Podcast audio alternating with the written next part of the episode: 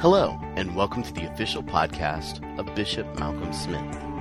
These teachings are recorded live each week and provided not only here on the podcast, but at youtube.com. Simply go to youtube.com and look for Malcolm Smith webinars in the search engine there.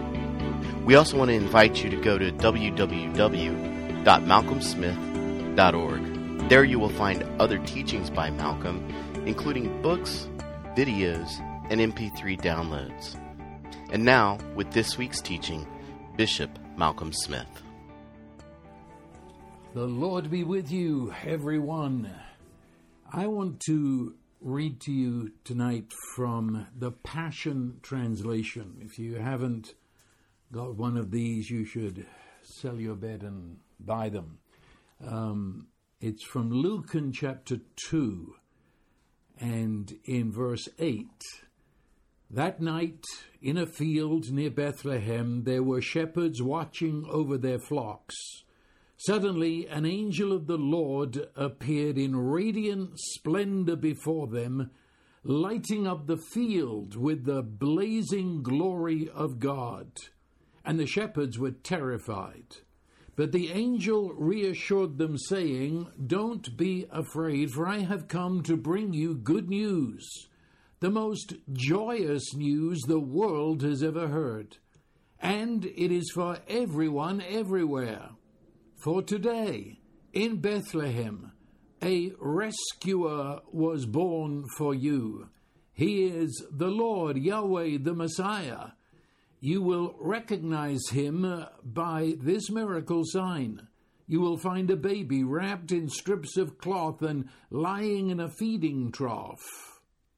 Then, all at once, a vast number of glorious angels appeared, the very armies of heaven, and they all praised God, singing, Glory to God in the highest realms of heaven, for there is peace and a good hope given to the sons of men. Okay, it's that last the song of the angels that arrests me tonight. Glory to God in the highest realms of heaven. That is, this is something that God and only God has accomplished. We announce it to mankind as the recipients, but the glory, this is God's work. Man has no part in the work, only to receive. Glory to God in the highest realms of heaven. For, because there is peace and a good hope given to the sons of men. Peace. Peace given to the sons of men. It is th- this word peace, and that was the announcement, uh, the very first. I mean, it couldn't be more first. Jesus had just been born in Bethlehem. And these shepherds are the very first, first human beings to receive the message, the good news of what this event means. So, this is the very first, it is the primal, it is this virgin uh, announcement. Uh, of the, the, this is the good news.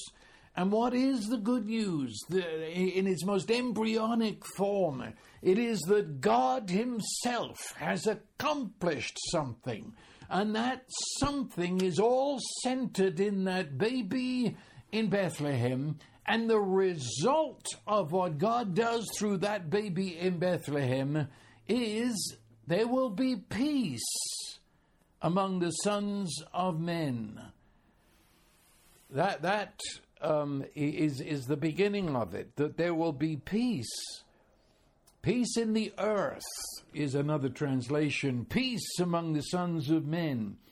And the result of that is great joy. I bring you this good news, this gospel of the gladdest joy that you've ever experienced. And that gladdest joy is peace to the sons of men a peace that up to this time had been, shall I say, the possession of the heavens, a peace that described the very being of God. And now that God peace is released into the earth, brought to the sons of men through the one who presently has just been birthed of the Virgin Mother and is in a feeding trough in Jerusalem. You've got to understand this. We're, not talking about that, uh, what, what the world means by peace, because the world doesn't have a clue what peace is. Um, peace to this world means that everything's going okay for the moment. Um, it, it, means that there's no wars on the horizon and everybody is uh, get along with them. So there's sort of peace. That's rubbish. That's a, no, that's not, that's that's an insult to the word peace.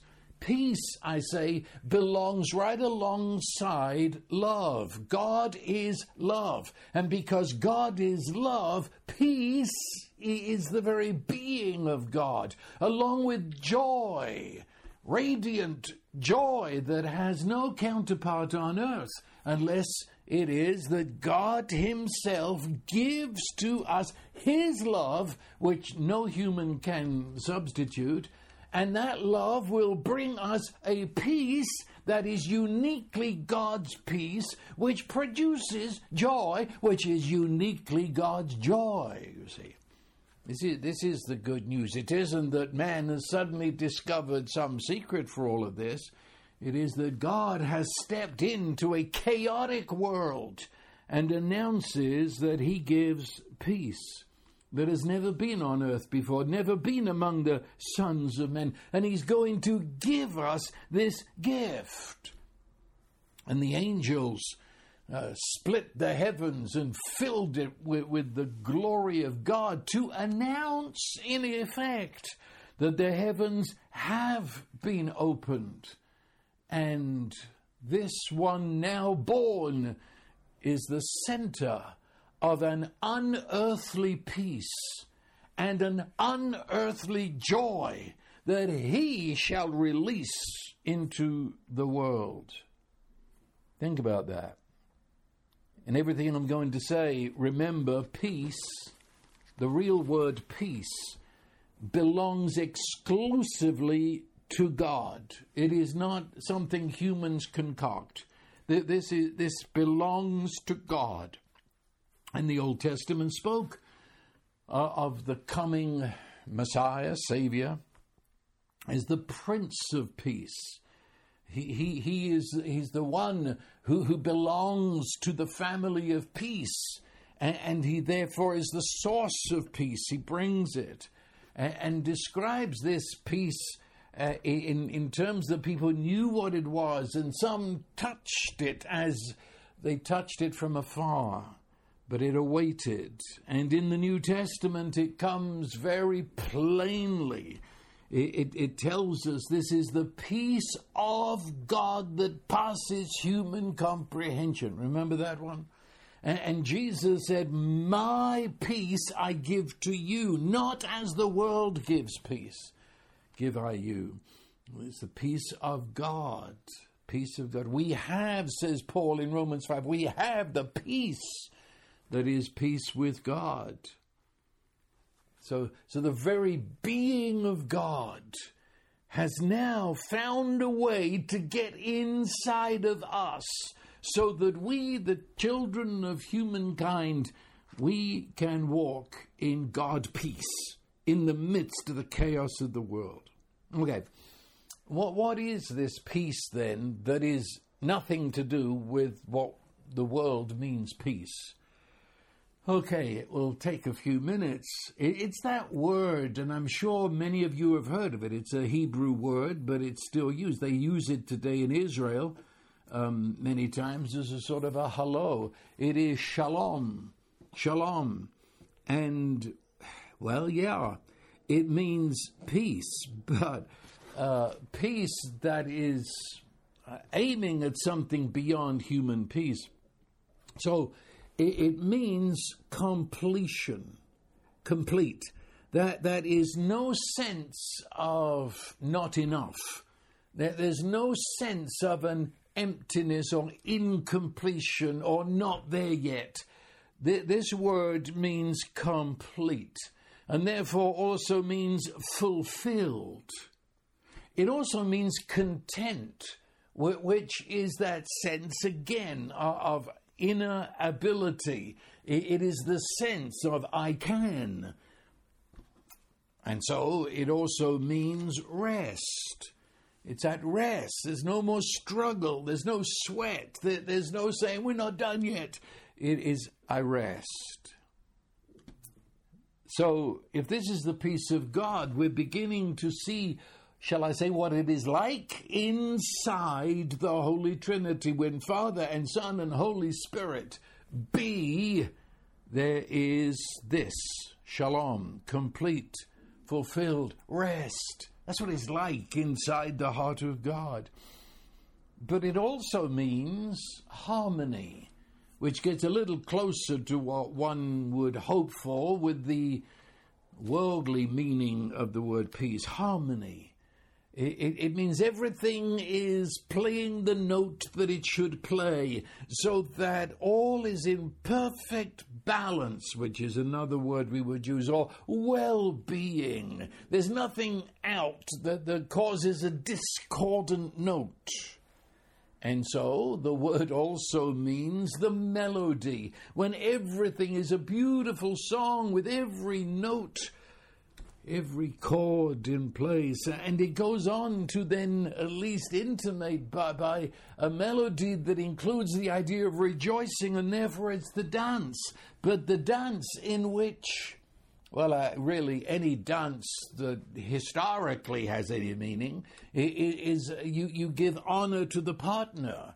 Uh, a dance is not just gesticulating in front of each other, looking like uh, apes with, with fleas. It, it, it's no, it, it's it's that the, the the one person in the dance honors the other, and then takes back a place and honors the other, and then they are honored, and, and so it is again the balance. It is the beauty of humans who are making each other look good. That, that's peace, that beautiful melody of harmony. And of course, and we're coming yet closer to what it means in our world. It means security, it means safety, it means perfect tranquility. There's never any fear that could be attached to it. Fear is impossible in the presence of shalom. But it also means, really, the word is health. It, it, it, means soundness of the entire person. It means wholeness. Again, it means everything's working. It means everything is working in its place. It means that everything is giving life to the other. And incidentally, um, from that idea of healthy and whole and sound, we get the word holy. And so when we say God is holy, we mean all of this.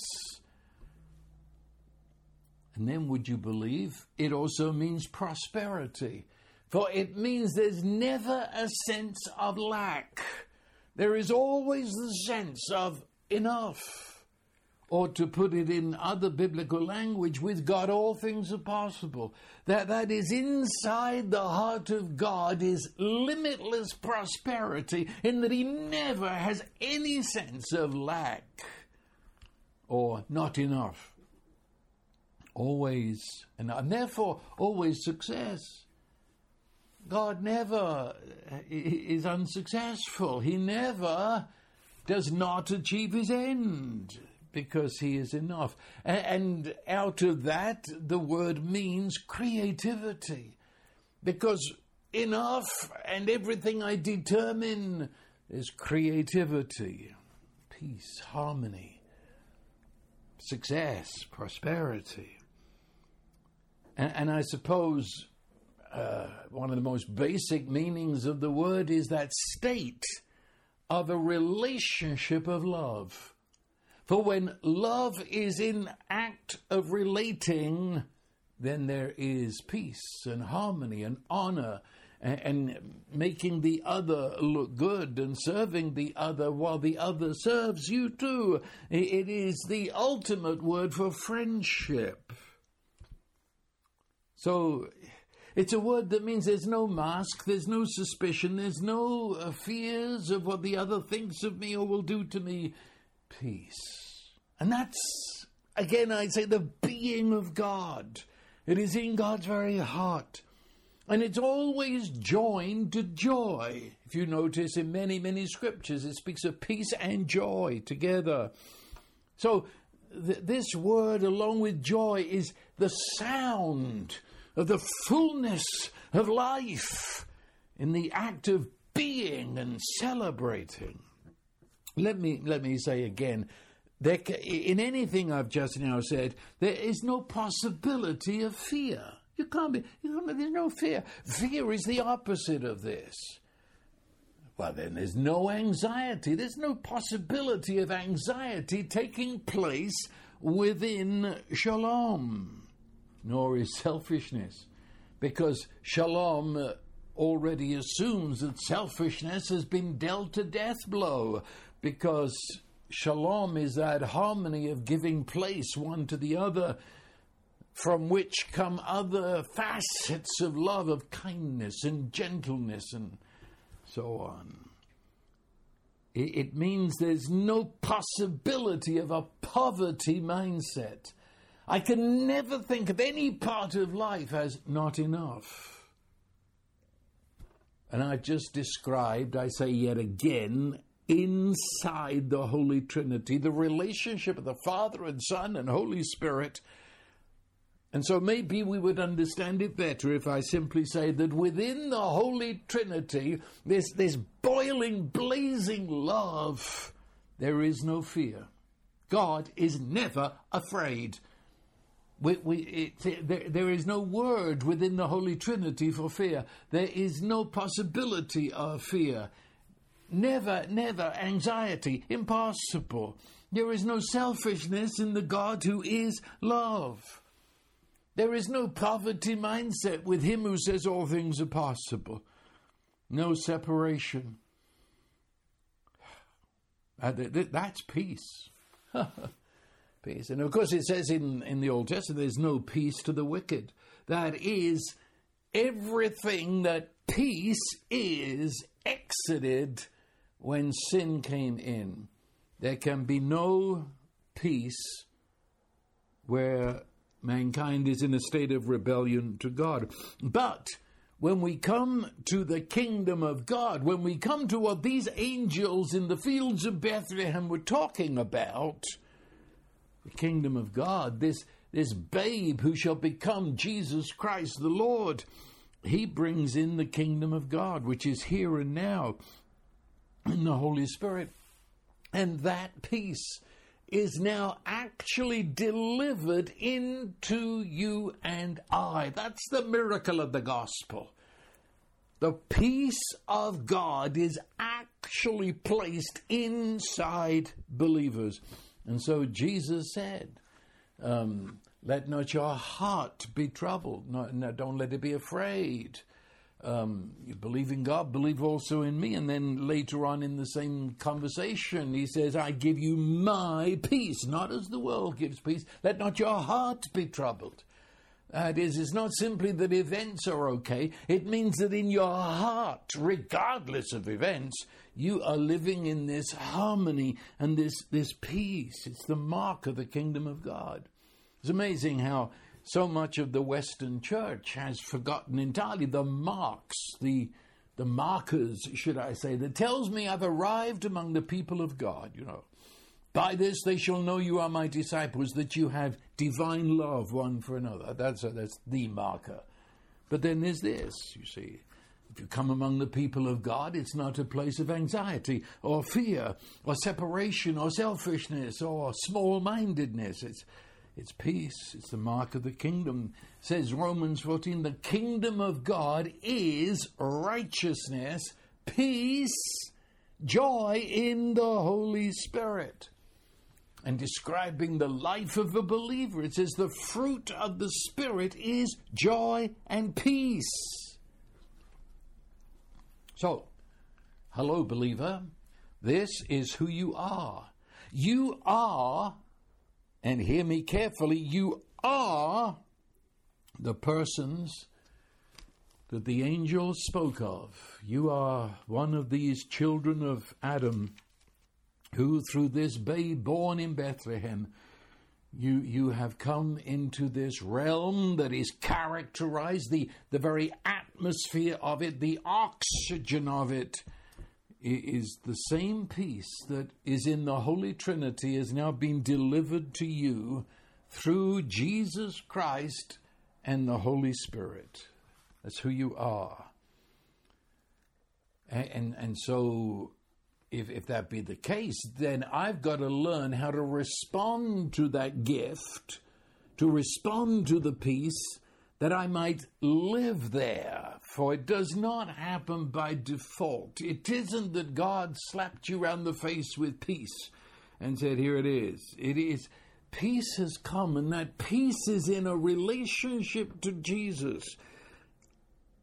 But that is, I don't have to get there somehow, but I do know, have to know how to respond and to live from that peace and, and to cause that peace to expand within me through the Holy Spirit. And so, hold in mind everything I just said. I want to read one of the greatest prophecies of the Old Testament concerning this peace that comes to us through Jesus. Only this, of course, was written 700 years before Jesus was born. But it says in Isaiah 26 3, you, the prophet, is speaking of the Lord. He says, You will keep in perfect peace the person whose mind is stayed on you.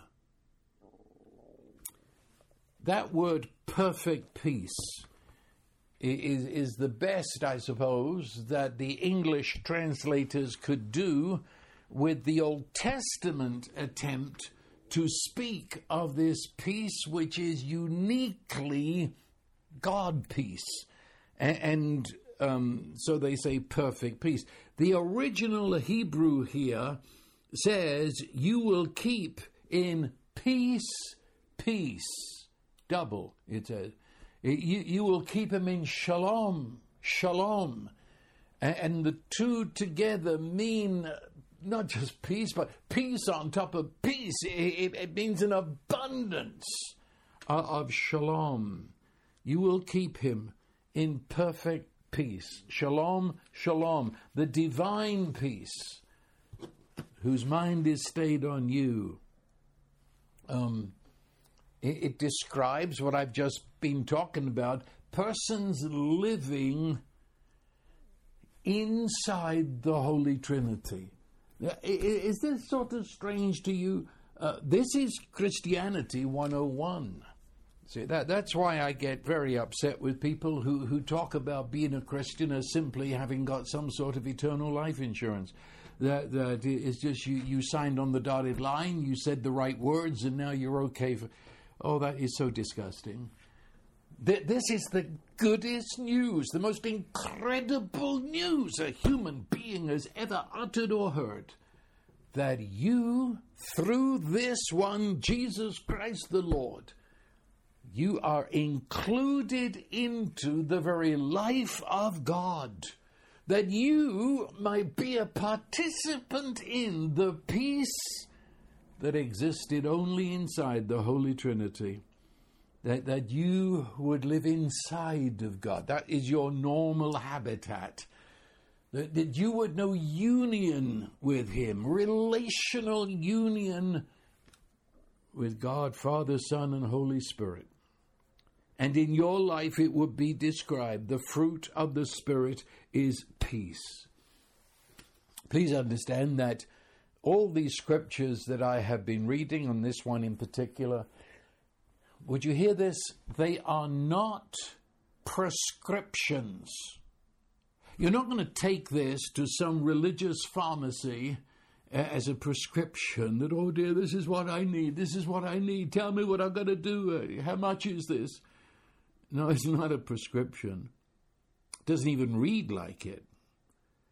It says, you will keep. This is a description. Do you get it? It's a, it describes you, it describes the believer.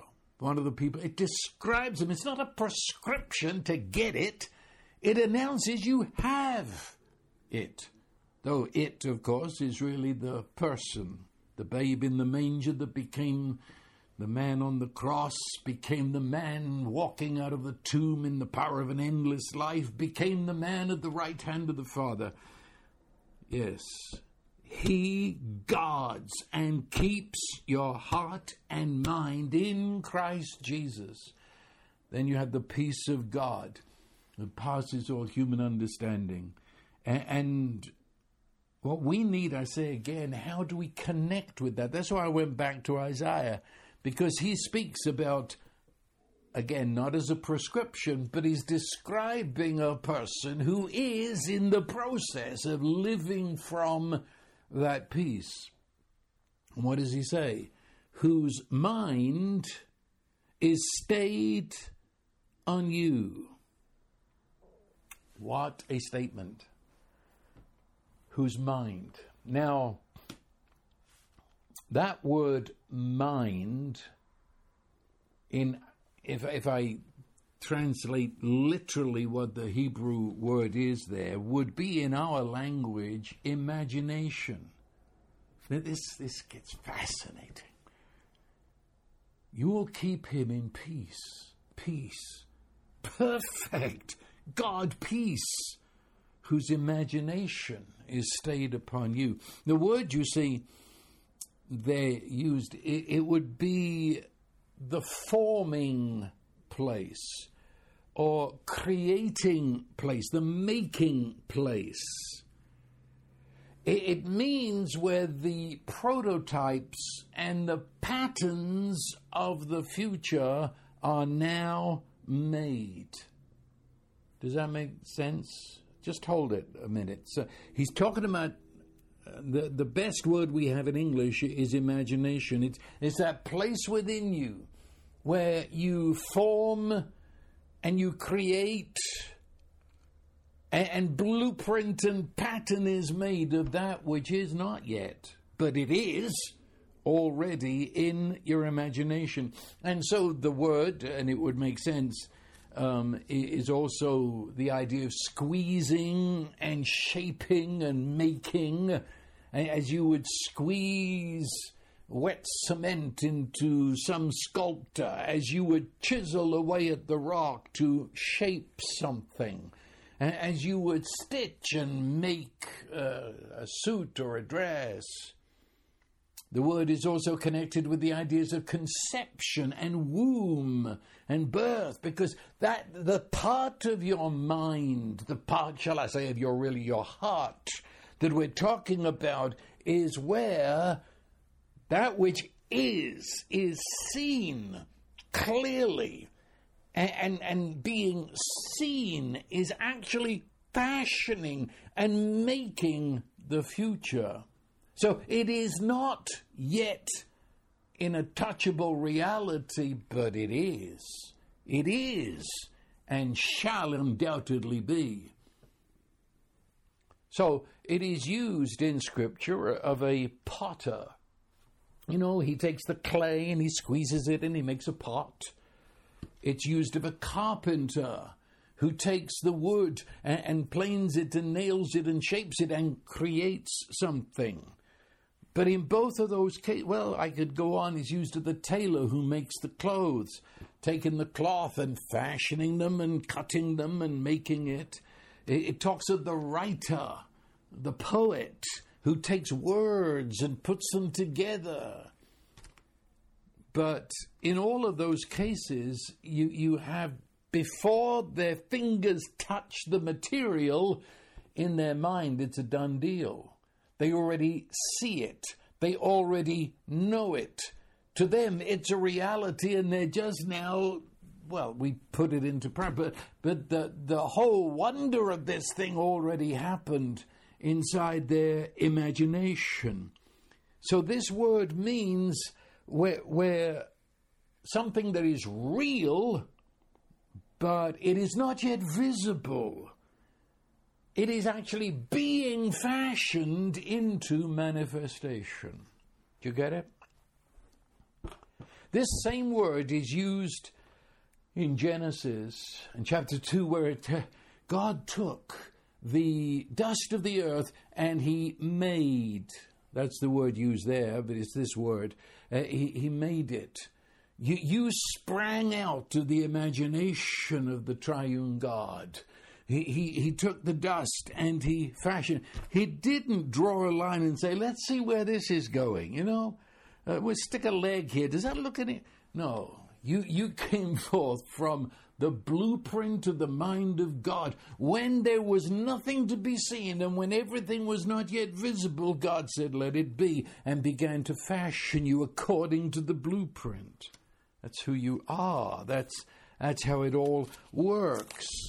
And so the Bible says, As a man thinks in his heart, so he is. It, your whole person, in terms of what you are and shall be, all your behavior begins in that invisible construction center at the heart of you.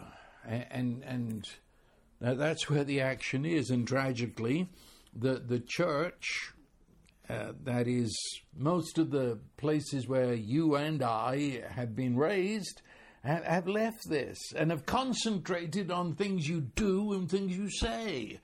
And we should start much further back than that because many times we, we say with our lips and our mind, I'm not going to do that anymore. And your imagination says, oh, yeah, that, that's how we see. That blueprint is already there and we're going to live according to the blueprint.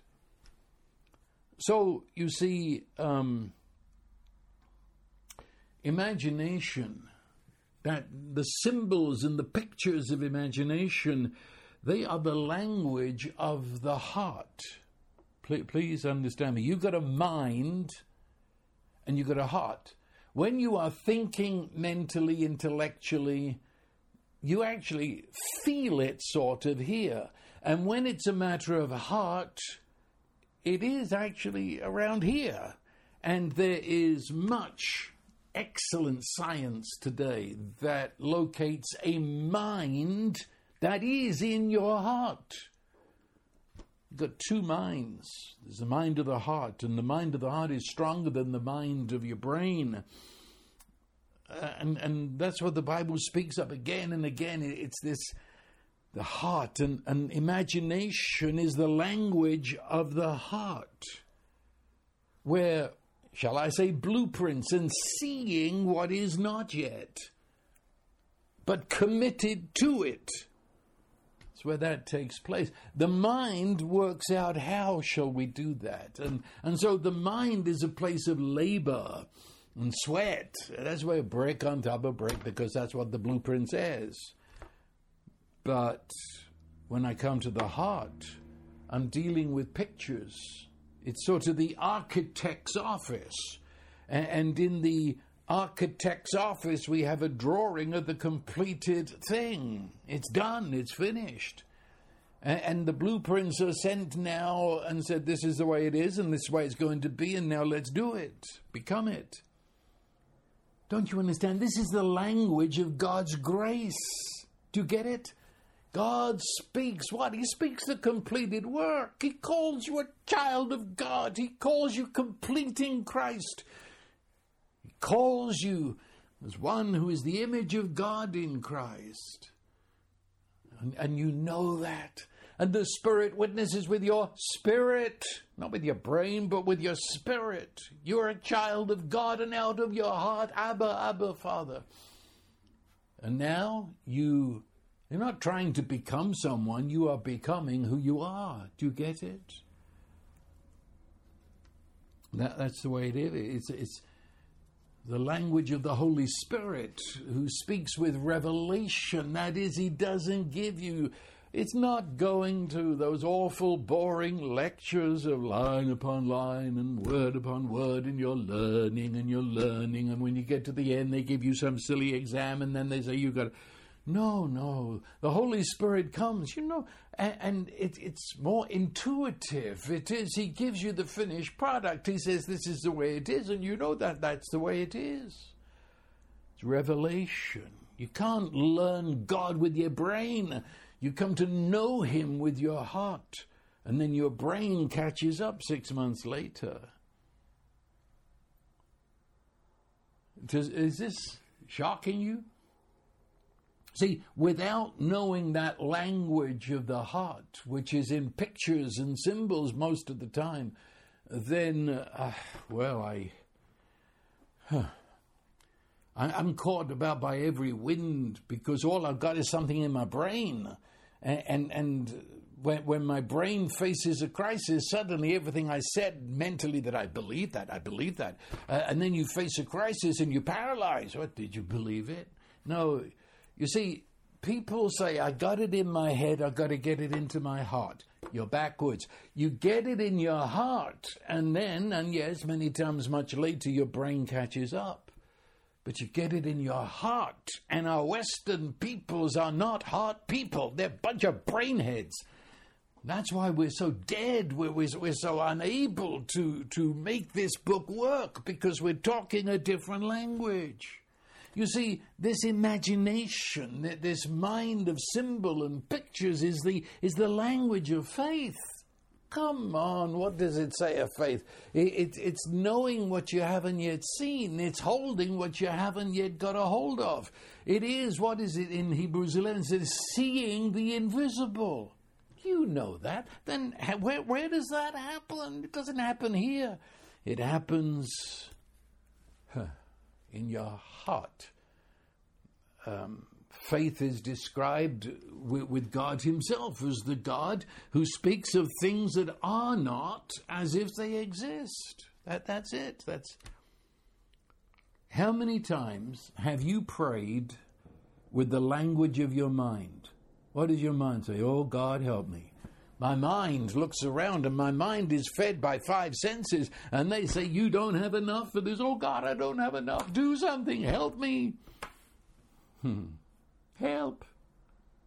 And then when we, we think we're getting somewhere, we say, Well, how are you going to do this? I've got an idea. You should do it like this. No, that's the language of mind. You see, the imagination of many believers is starved. And so the imagination becomes instructed by the mind, which is like your two year old trying to run the household. And that's why we're paralyzed with life because we have no blueprint within our heart imagination that is directing our pathway. have you known? Well, maybe not, but uh, having traveled around the countries of the world, I have noticed that if you don't speak the language and you're trying to make yourself understood using your language, to people who don't understand it, you tend to shout. Have you ever been around that? It's funny, really, uh, though I've done it myself. You, you, you start shouting at the person, but of course they didn't understand your English whisper, let alone your English shout. But we, we think of a, well, that's it, you see. Have you noticed people who scream and shout when they pray? They're, they're screaming, and the, the less faith they have, the more they scream because they, they're not speaking the language of the heart.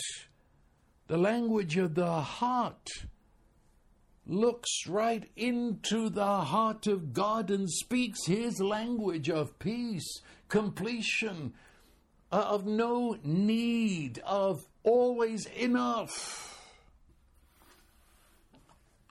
How many people read the promises of God with their mind while their imagination is somewhere else, you know? Have you ever read the promises with your imagination? It takes a bit longer than this stuff of reading the Bible through in a year because you, you come and, and here it says, uh, Seek first the kingdom of God and his righteousness, and all these things shall be added unto you. That might take you a week to, to drop into the mode of you and the Holy Spirit, and the Holy Spirit just settling that into you. What does that look like, you see? All these things shall be added to you. What does that look like?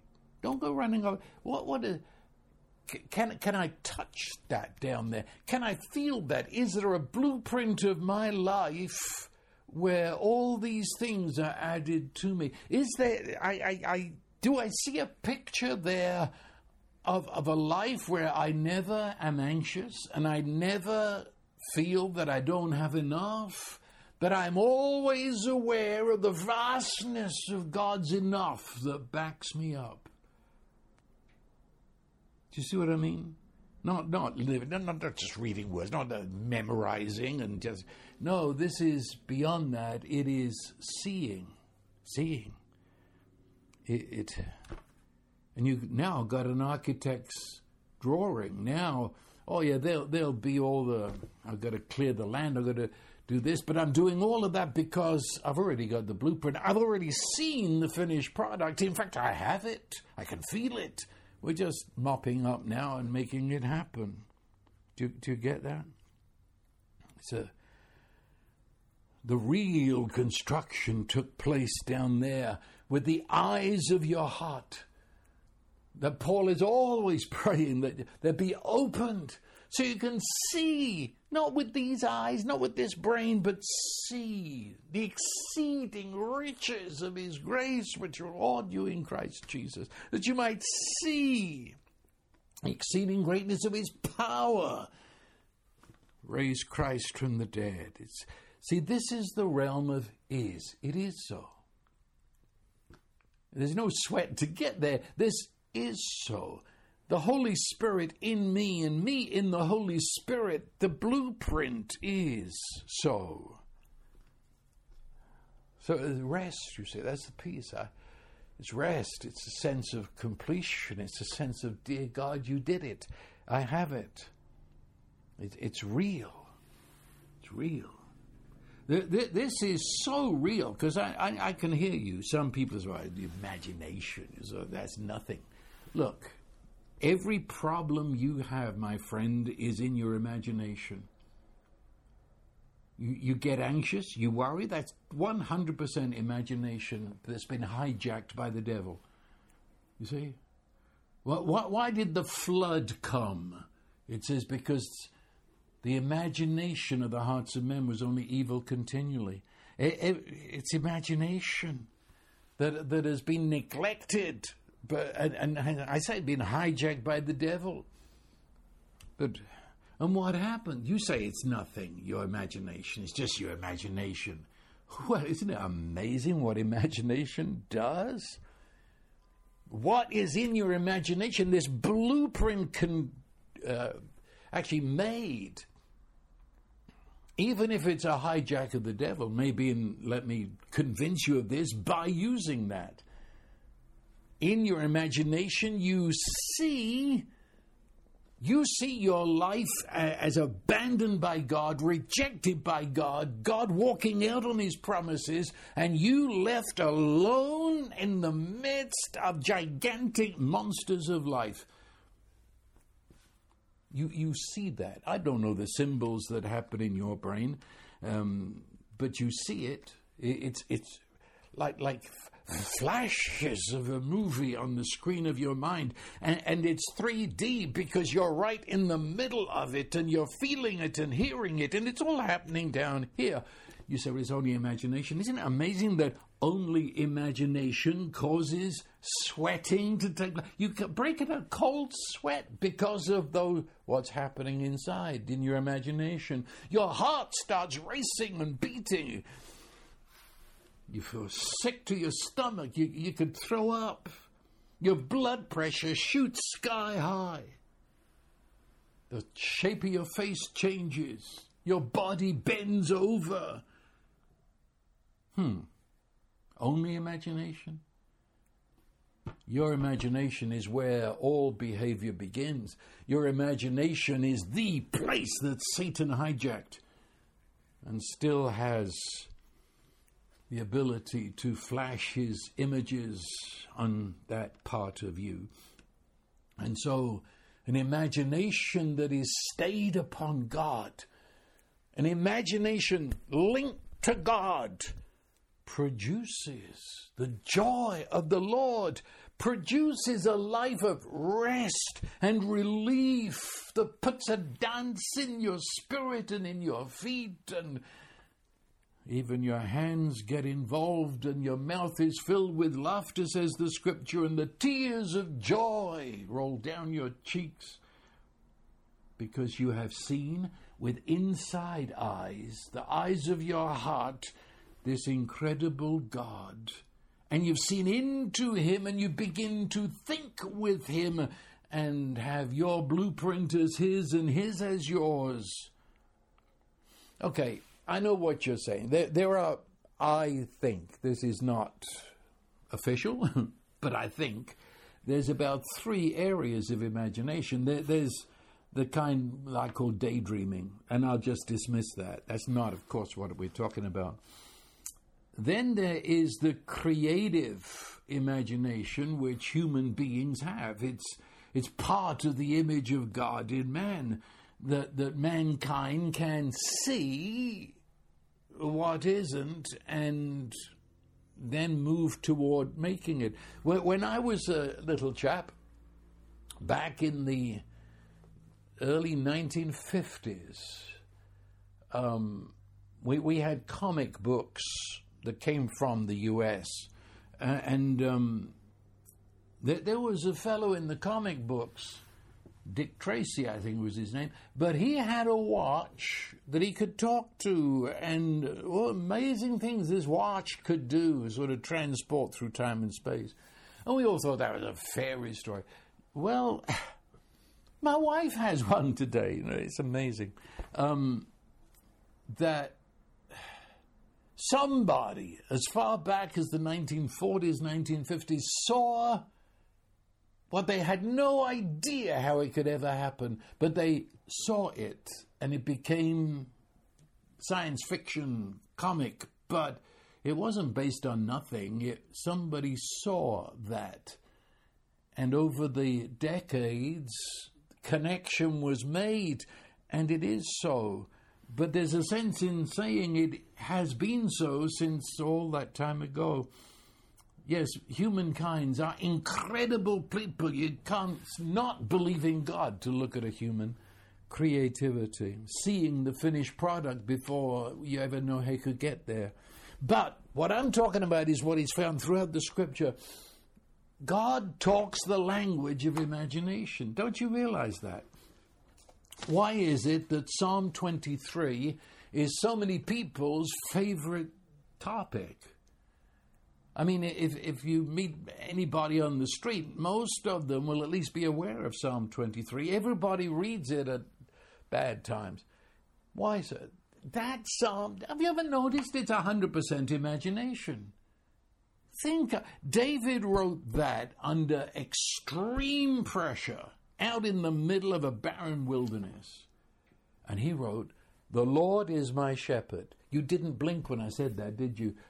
But that the Lord is my shepherd, God is a shepherd.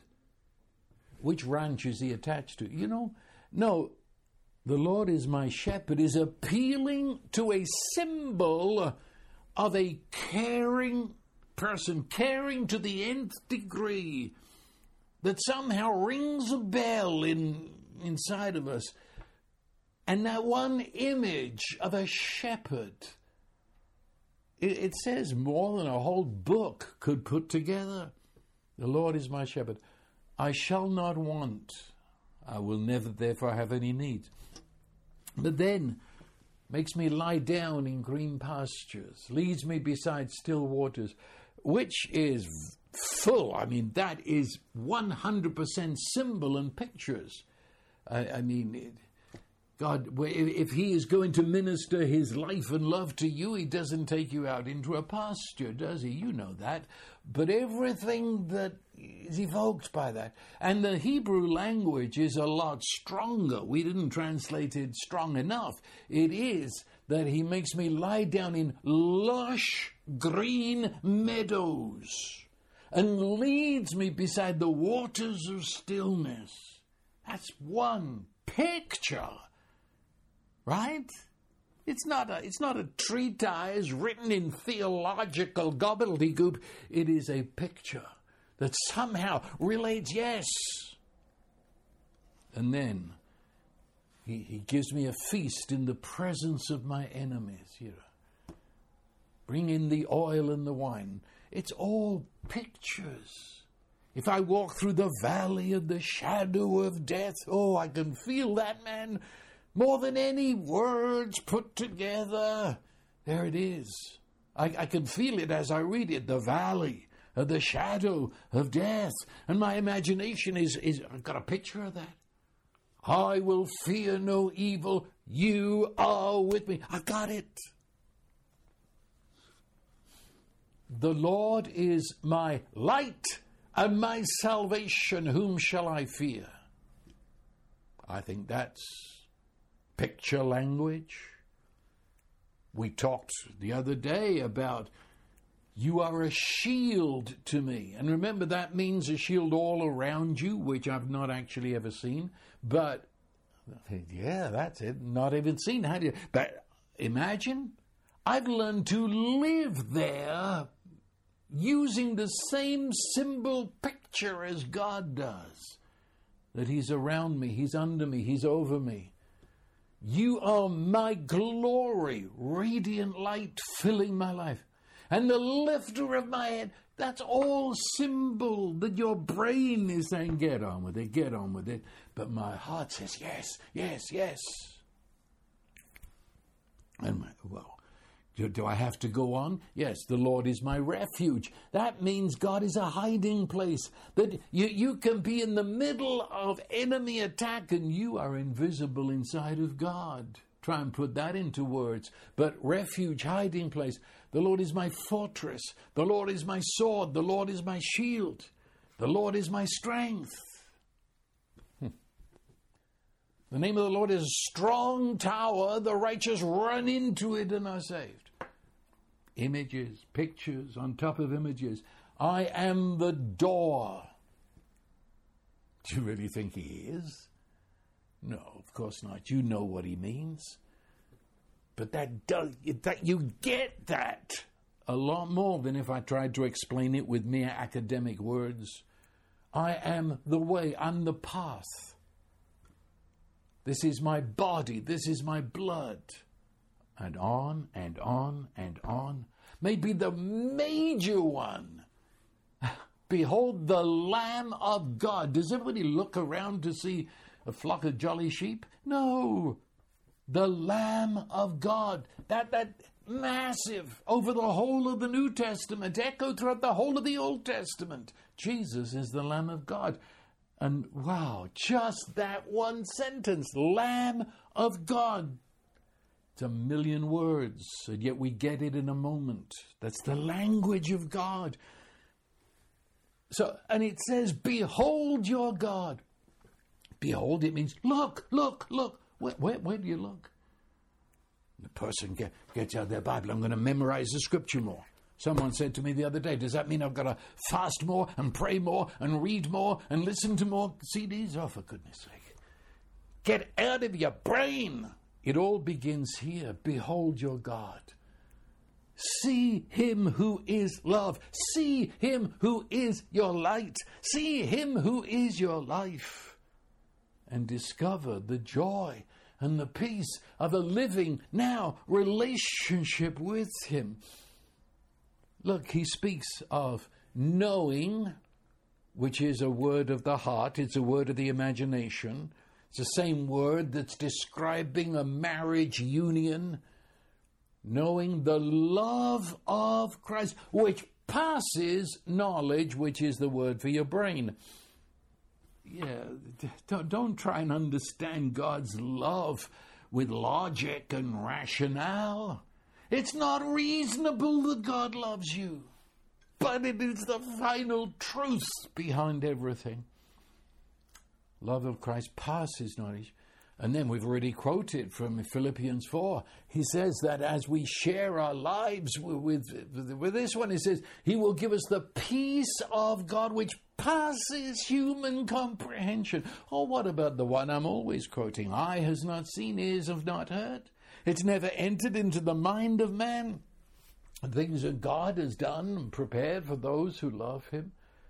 Well, then what on earth? Where do I turn for this? It's not what I see. It's not what I hear. It's not what my mind can grasp. And the next sentence is, But God has revealed this to us by His Spirit. He says that this is not to be found here, it's to be found by a revelation of the Holy Spirit. Oh, I could keep going. Um, it's an act of the Holy Spirit, but we actively, intentionally participate in.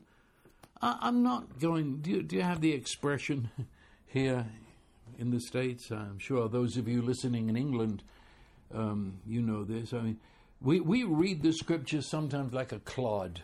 You know, is there any life behind your eyes? We, we just read it. Uh, I, I, listen to people read the scripture in, in a service sometimes, and I say, Does anybody believe this with your heart? Because if you believe this, then your entire life, attitude to life, would be totally forever changed. Look, they said, the angels said, this divine peace has come to earth in the person of Jesus Christ. And Isaiah 26 said that he would keep us in peace, peace, this perfect peace that comes in Jesus. He would keep us there, keep us. That's where we would live as our imagination is stayed upon Him. And all I can say this this week is start recognizing the area where you're going to begin to live. It isn't that you learn a lot of theology and pass some exam and then you're here. You say, I had one fellow write to me a little while ago. He was challenging something I said. And, he gave me the list of his theological degrees, poor fellow. Uh, and um, I, I, I did not respond giving him a list of my degrees, how utterly insane that would be. Because this is not brain to brain. We, have got to learn a new language. We've got to learn to live in our heart, not in our five senses and brain. We've got to learn where the Holy Spirit is, is speaking because uh, my brain can't hold it. it. It won't work with all those intellectual academic words. So the Holy Spirit gives me a picture and he says, uh, God the lover, God the shepherd, God the one who cares. He speaks of the embrace of God. Uh, Zephaniah 3:17 says that uh, the Lord your God in the midst of you, this mighty one, he rejoices over you with singing. It talks about a baby being crooned over by loving mother. Now, now that's it. Now I'm getting it. Now I'm seeing. Holy Spirit, I offer you my imagination that you might feed my imagination, that I might be taught of you how to speak the language you speak. Well, I thought I was going to deal with this whole thing, but uh, obviously not. And so the next time we're together, I'm going to finish, at least do another hour together on this. And um, I'm sorry if I'm leaving you in the middle of something, but maybe that's what is needed that you let this thing, this realization uh, of focus. You've been focused on your brain. Focus. You focused on your behavior instead of where does it come from. You know, I've told you the story before, didn't I? Where we, we had our dog food on the porch here in Bandera, where there's a lot of creatures. And as we were sitting there, there came on our porch the most beautiful skunk I've ever seen. I probably because I've never seen one so close. Uh, and and it came. It actually walked over my feet and got to the dog food and without any embarrassment, began to eat it. And we sat frozen until it left. Um, well, how do I keep skunks off my porch? Not by putting up signs, no skunk here. Not by saying, I refuse skunks, I refuse skunks, I refuse. No, uh, move the dog food, you know? It's the same thing with flies in the kitchen, get rid of the garbage. Same thing with mice, get rid of dropped food. You see what I. We, we, you don't deal with behaviors, you deal with the reason why. When I can see God's blueprint that I am included into Christ, that I am one with his death, and I rose out of the tomb with him, and I am now seated with him in the heavens, and the Holy Spirit of Christ fills me too. I am one with him. That's the blueprint. Therein is peace that passes all human comprehension. And out of that comes a whole new kind of behavior.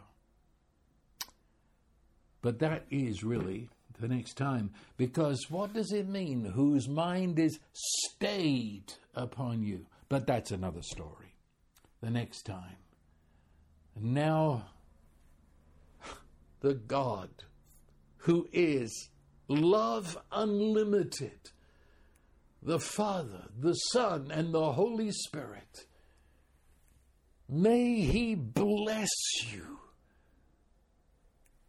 May He open your inner eyes and flood you with divine light that you might heart see the unspeakable glory of this grace that you have by his intention fallen into, that you might learn to walk in the peace of God that passes your brain's power to comprehend it. So I bless you. That's the way it is.